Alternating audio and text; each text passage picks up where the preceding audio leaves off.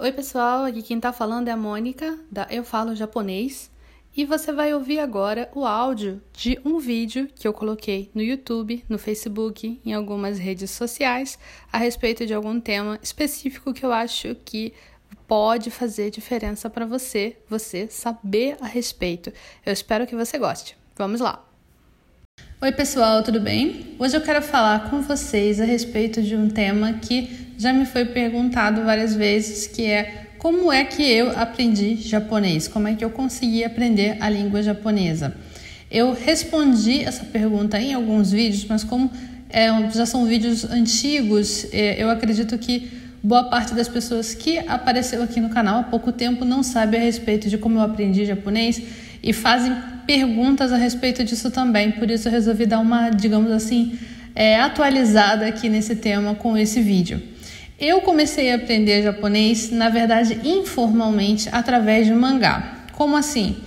A primeira coisa que você faz quando você aprende japonês, ou pelo menos a primeira coisa que você deveria fazer quando você aprende japonês, é aprender o hiragana e o katakana, que são as primeiras, digamos assim, letras, os dois primeiros alfabetos que você tem que aprender e são os mais simples que você consegue aprender rapidinho.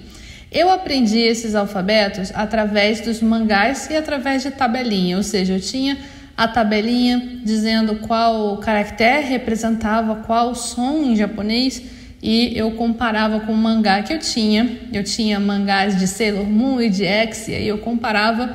E eu aprendi vários é, desses caracteres, boa parte deles. Eu devo confessar que quando eu estudava sozinha, eu tinha muita dificuldade com o katakana.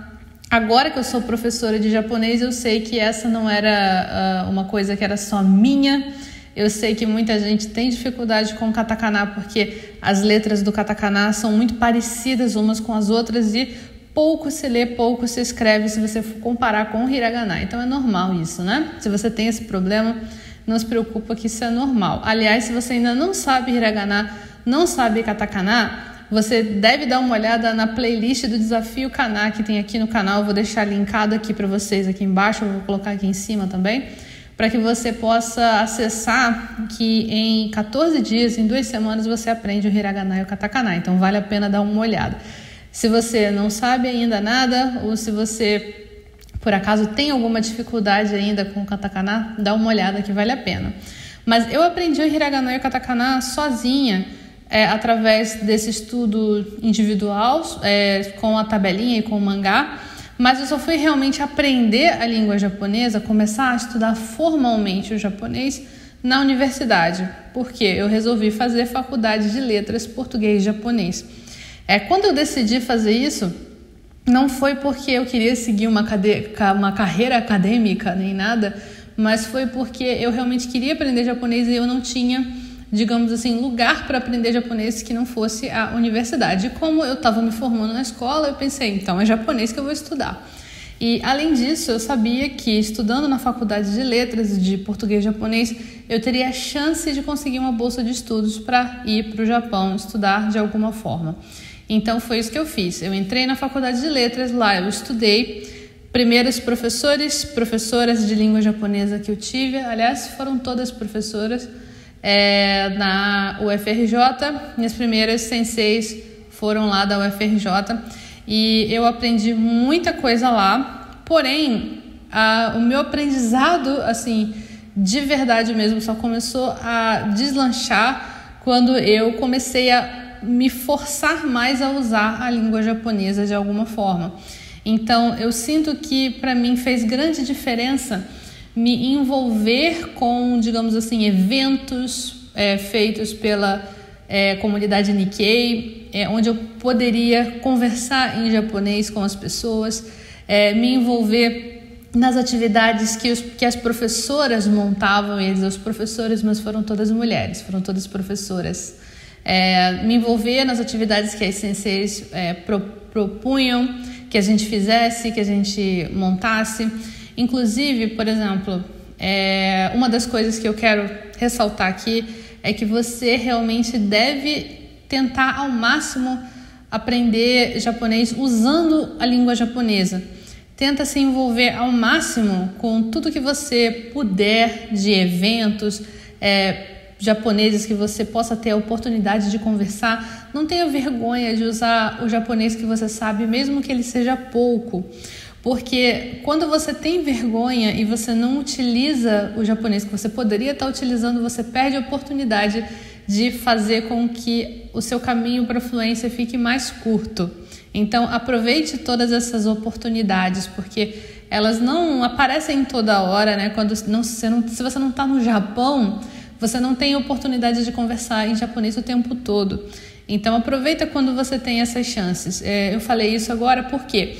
Por exemplo, lá na universidade, é, na Letras, é, nós tínhamos que fazer no final do curso uma monografia. E a monografia, ela podia ser em português ou em japonês.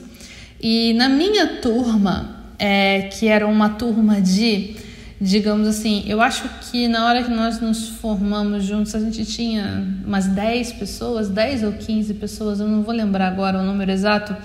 Mas nessa minha turma, é, eu fui a única pessoa que resolveu escrever em japonês o trabalho de conclusão, que era a monografia. A gente não precisava defender nem nada, era só sentar e escrever. E eu digo mais, eu digo mais, a monografia, se você escrevesse em japonês, você conseguiria escrever menos páginas. Por quê? Porque o máximo de páginas... se você escrevesse em japonês, era quinze páginas. Então, se você escrevesse em japonês, quinze páginas. Se você escrevesse em português, você tinha que escrever trinta páginas. Eu pensei, gente, é claro que eu vou escrever em japonês. Primeiro, eu estou terminando um curso de letras português e japonês. O mínimo que eu tenho que fazer é conseguir escrever o meu trabalho final em japonês, né? Pelo amor de Deus. E outra coisa, se eu posso escrever quinze páginas, por que eu vou querer escrever trinta páginas? Porque eu não tinha necessariamente um tema que eu queria ó, muito estudar, que eu queria muito desenvolver. Eu era extremamente inexperiente, né? Então, eu não tinha, assim, essa... Nossa, que vontade de desenvolver esse trabalho, eu vou escrever um livro com isso. Não, eu não tinha nada disso. Então, eu optei por escrever em japonês. É, e eu fiquei muito surpresa com as pessoas que ninguém queria escrever em japonês, né? Então... jogou-se fora, essas pessoas jogaram fora uma oportunidade grande de encurtar o caminho delas para a fluência. Como é que você consegue ficar fluente? Você consegue ficar fluente usando muito a língua, o máximo que você puder, aproveitando todas as oportunidades que você pode ter, assim, que apareçam na sua frente para você usar. Muito se fala sobre método de estudo, é, que tipo de caminho você tem que seguir. É, ah, primeiro você tem que colocar muito input e aí só depois que você tiver muito input, que você souber, souber muito vocabulário, é que você tem que tentar falar, tentar escrever. Eu já não penso assim. Eu penso que você tem que é, colocar para fora tudo que você sabe, mesmo que seja pouco. Tenta usar, erra bastante. Eu acredito que esse é o melhor caminho, mas por, por qualquer caminho que você vá, seja um caminho mais longo, seja um caminho mais curto, isso vai depender muito do tipo de pessoa que você é, de como você absorve conteúdo.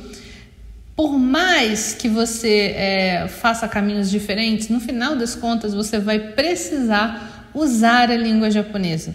Você vai precisar mesmo, mesmo, mesmo usar a língua japonesa. Se você quer aprender japonês, ficar fluente em japonês, você tem que usar. Não adianta fugir. Você não vai conseguir aprender japonês sem usar japonês. É, algumas pessoas acham que podem aprender japonês sem escrever em japonês, por exemplo. Olha, até é possível você aprender a falar sem você aprender a escrever, por exemplo, sem você aprender a escrever kanji. Mas você vai pegar um caminho muito mais longo e no final das contas você nunca vai escrever, então você vai escrever quando?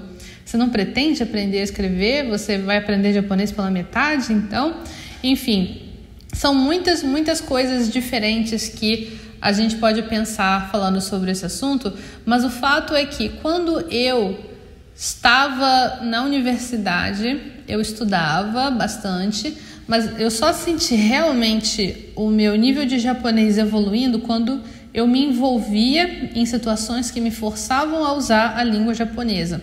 Eu vou dar exemplos. é, eu participava dos eventos de Bunkasai que tinha da Escola Japonesa, ou seja, era o festival cultural, e aí a gente tinha que montar uma peça de teatro. A gente escrevia peça de teatro toda em japonês, ensaiava em japonês e apresentava em japonês.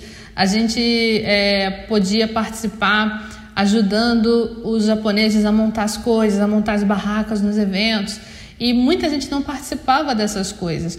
Uma das coisas que me deixa assim bastante impressionada é que, por exemplo, tinha um, um, um grupo de conversação, existia um grupo de conversação que era formado pelas mães das crianças da escola japonesa. É, aqui no Rio de Janeiro tem uma escola que é chamada Escola Japonesa, que é onde os, é, as pessoas que mudam para o Brasil, imagina, uma família japonesa muda para o Brasil, aí quer deixar os filhos estudando num lugar que os filhos estudem as mesmas coisas que uma criança no Japão estaria estudando, para que quando eles voltem para o Japão, não tenha problema na escola.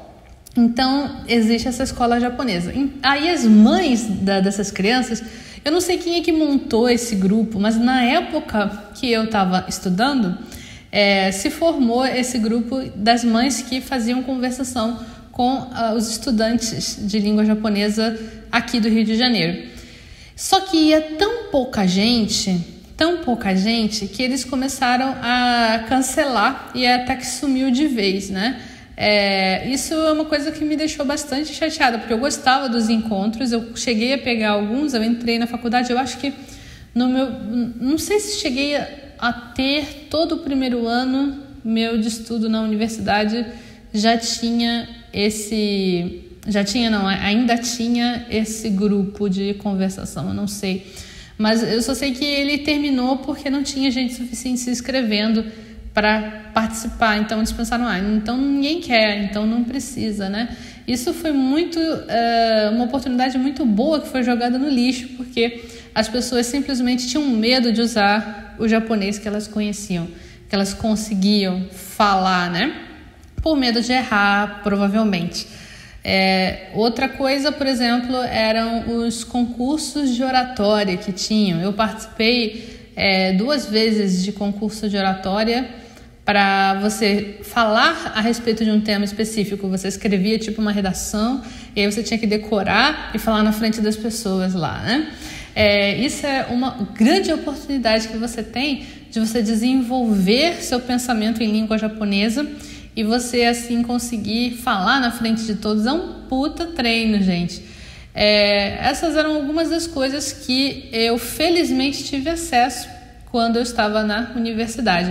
Eu convido você também a pensar quais as oportunidades de usar a língua japonesa que você tem hoje, que você está deixando para lá, porque você simplesmente tem medo, porque você acha que você não consegue usar, que você não consegue falar, que você vai errar e as pessoas vão achar estranho. Pensa a respeito disso, porque eu só realmente consegui desenvolver a minha capacidade de me expressar em japonês quando eu me expressei em japonês com, digamos assim, uma certa frequência. Então, eu convido você a pensar a respeito disso também, para que você consiga desenvolver o seu conhecimento, o seu domínio da língua japonesa e possa encurtar o seu caminho cada vez mais para que você chegue na fluência muito mais rápido do que você imaginaria. É isso aí, pessoal. Comenta aqui para mim o que, que você poderia estar fazendo que você não está fazendo porque você tem medo. Eu quero ver o que, que vocês têm a dizer a respeito desse tema. Se você tem vontade de aprender japonês, não perca essa oportunidade. O Clube Nihongo Kakumei está com as inscrições abertas. É o meu clube fechado de aulas, onde você consegue acesso a aulas do básico ao avançado. E clicando aqui no link que tem na descrição, você vai saber tudo a respeito. O preço é muito em conta. Eu vejo vocês, então, no nosso próximo vídeo. Tchau, tchau! Eu espero que você tenha gostado de ouvir esse áudio. Se você gostou desse áudio, por favor, compartilhe com alguém esse podcast, alguém que você sabe que precisa saber essas informações.